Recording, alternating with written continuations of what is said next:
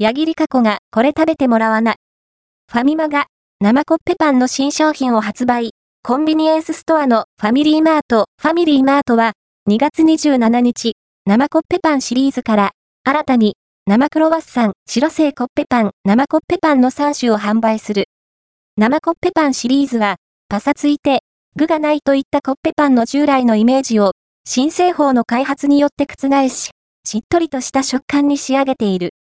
あんとバター、卵が具として入った生コッペパンは、昨年2月からの1年間で累計1億2000万個を販売した。